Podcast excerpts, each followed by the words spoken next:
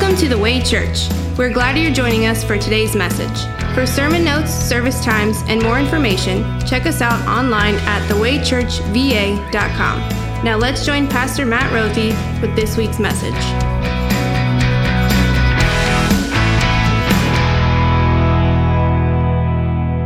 Here's the question. What will the worship of God look like in the future? Perhaps another way of asking that question is, where is God? Here's the truth. The future will not look like the past. For 400 years, God's people worshiped in a tent. That's right, in a tent. Can you believe that? From the time that God brought his people up out of Egypt until about the mid-10th century, God's people associated the worship of the Lord Almighty with the worship of the tabernacle, something that was a portable tent. That served as God's dwelling place. That's what God's people knew. And I'm sure in some sense, it was comfortable. God's people knew where God was. Where is God? He dwells in the tabernacle. But then it all changed. 400 years later, King Solomon and thousands of skilled workers built a magnificent temple. They dedicated it to the Lord, and the glory of the Lord filled the temple. This temple was the central point of the religious practice and the spiritual life of God's people. And really, all of life in Israel centered around what took place at that temple. Eventually, this way of life and that manner of worship there, that's what God's people came to know. It was very comfortable. God's people knew where God was. Where is God? He's in the temple. But then that all changed. Some 400 years later, because of Israel's unfaithfulness, Jerusalem was destroyed, including Solomon's temple. God's people, the Israelites, were forcefully taken off into Babylon, and not only was the stone of the temple crushed, but the hearts of God's people were crushed as well. What would the worship of God look like in the future? Where is God? For many people, they didn't know where God was. God's people had to ask themselves, how are we going to remain faithful to our calling as God's people? How are we going to adjust to our new reality? How are we going to reimagine what it means to worship God when the temple, the very epicenter of our religious practice, it no longer exists? Well, let's flash back for a moment. Let's flash back to the time when God's temple was first built. At the dedication of the temple, King Solomon offered up this remarkable prayer to God. It's 1 Kings chapter 8. Solomon prayed, "But will God really dwell on earth? The heavens, even the highest heavens, cannot contain you. How much less this temple I have built? Yet give attention to your servant's prayer and his plea for mercy, O Lord, my God. Hear the cry and the prayer of your servant that I am praying in your presence this day. May your eyes be open toward this temple night and day, this place of which you said, my name shall be there." On one hand, Solomon praised God because God's promise to his people was that his presence would be there. It would be there clearly evident and uniquely contained in the temple. But at the very same time, Solomon recognized that nothing in all the world could contain God. He said, will God really dwell on earth? The heavens, even the highest heavens, cannot contain God. So here's the question. What will worship of God be like in the future? Where is God?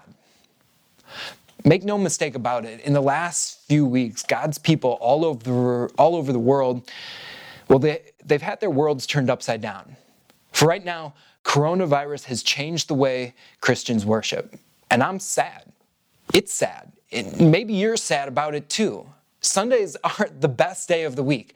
I love getting together with my faith family on Sunday. I love seeing you, my brothers and sisters in Christ. I love the fact that we use the living and active Word of God to encourage one another. I love that we talk about really important things that really matter in life, like God's forgiveness replacing guilt, God's hope replacing anxiety. I love this. I miss this already. And I'm sure you do too. But here's the surprising reality. Often God's people, We can have our eyes so focused on what it was like in the past, on what we miss, that we fall into a unique temptation as we move into the future. There's a temptation that God's people stop meeting together just because we don't have our ideal way of worship.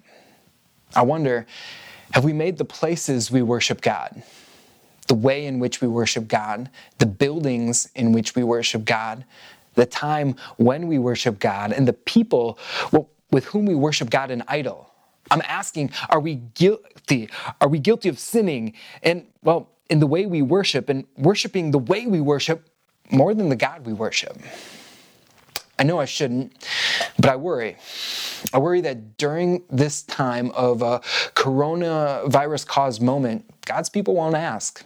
They won't ask important questions like how we're going to remain faithful to our God, how we're going to adjust to our new reality, how we're going to reimagine what it means to worship God when our past way of religious practice for now, it no longer exists. I pray for people who are going to ask, where is God? And not know the answer. Here's the question.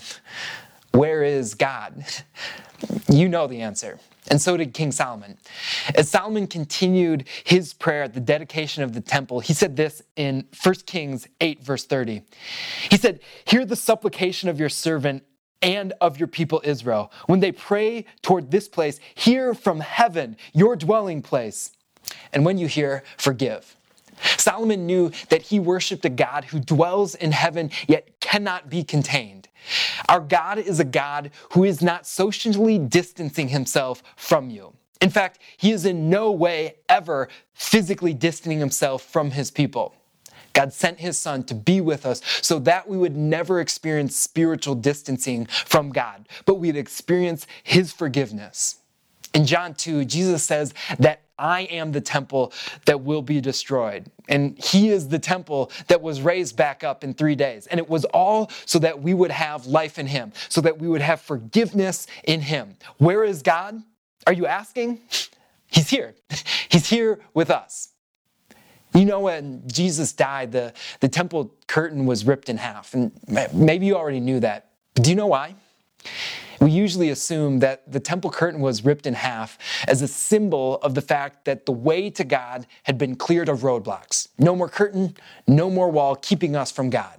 We assume that since Jesus came, he saw and he conquered, no more is it only a Jewish dude, a high priest, who can approach God. But we can approach God. We all can come before God's throne. Now that's true, but that's not exactly why the temple curtain was torn from top to bottom. Do you know why it was? The curtain was not torn to let us in, but it was torn to let God out.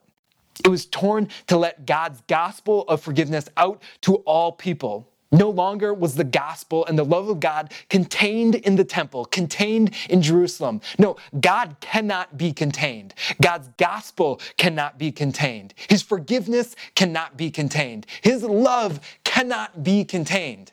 His hope cannot be contained. You want to know where God is? God, through his word and sacrament, is running at his people. He is coming to his people and pressing his grace into the palm of your hands. Through the mere speaking of the word, God is delivering to you a truckload of his love and forgiveness right to your doorstep. Where is God? I don't know. Maybe you're someone who's super comfortable hearing God's word through your pastor's sermon. And you're going to have to adjust, and it's going to be hard to the new reality of hearing God and God's word as you listen to a pastor's YouTube video.